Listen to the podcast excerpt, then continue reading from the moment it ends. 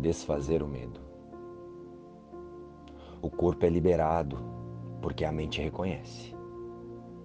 Isso não está sendo feito a mim, mas eu estou fazendo isso. Olá, queridos, como estão vocês? Irmãos, o corpo é fonte da vida ou um instrumento da morte? Para nos ajudar a responder, Deus mantém em nossa mente uma parte corrigida, que sabe quem realmente somos. Um professor, um guia amoroso e paciente. O Espírito Santo. A meta do Espírito Santo é ajudar-nos a escapar do mundo dos sonhos, ensinando-nos a reverter nosso pensamento e a desaprender nossos erros. O perdão é o grande instrumento de aprendizado do Espírito Santo para realizar essa inversão do pensamento. Já o ego usa o nosso autoconceito e a nossa personalidade para buscar nas cenas a confirmação do que pensamos, separados de Deus, e a validação das ilusões através dos prazeres percebidos com o corpo. Sendo assim, o que eu penso, só eu penso. E o que eu vejo, só eu vejo. Então podemos dizer que aqui no mundo das formas existem mais de 7 bilhões de mundos. Agora podemos entender o porquê de tanto conflito, não é?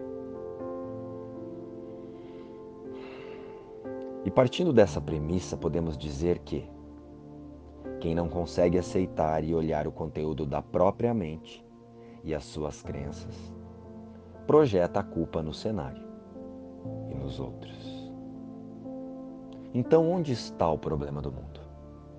Está na mente que escolhe o que quer ver e o que quer validar como sendo a realidade. O problema do mundo está em pensar que somos apenas corpos e que esse mundo é a nossa vida e que o que enxergamos e percebemos com os sentidos do corpo é a verdade sobre nós. O mundo que nós vemos apenas reflete o nosso próprio referencial interno. As ideias dominantes, desejos e emoções em nossas mentes. A projeção faz a percepção. E sendo assim, quando atacamos os outros, escondemos o motivo e a culpa em nós mesmos por trás de todo ataque ou contra-ataque. Estamos protegendo uma sensação que queremos manter e sentir. Mas lá no inconsciente está sendo guardada e preservada uma crença. E quando nós nos observamos pelo ego, que é a representação da mente equivocada aqui nas formas, imaginamos que podemos ser atacados e que a nossa segurança está em proteger nossas ideias de mundo para termos paz. Porém, isso é só mais uma arquitetura de engano, uma arquitetura de controle do próprio ego.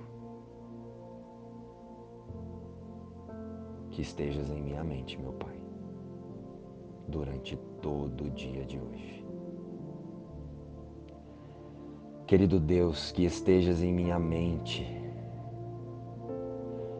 meu Pai, quando eu acordar, ilumina-me durante todo o dia de hoje. Que cada minuto seja um momento no qual me relembrarei que habito contigo. E que eu não esqueça a cada hora desse dia de dar graças por teres permanecido comigo e porque estarás sempre presente para ouvir e responder ao meu chamado. E quando a noite vier, que todos os meus pensamentos ainda estejam contigo e com o teu amor. E que eu adormeça certo da minha segurança, do teu cuidado e com a feliz consciência de que sou o teu filho. Assim, deveremos ser e agir em todos os dias a partir de hoje. Hoje praticamos o fim do medo. Tem fé naquele que é o teu Pai. Confiaremos ao nosso Pai todas as coisas. Deixaremos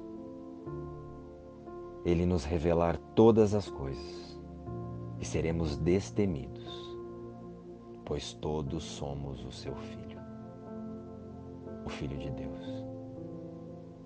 Que estejas em minha mente, meu Pai, durante todo o dia. Amém. Luz e paz. Inspiração, livro Um Curso em Milagres.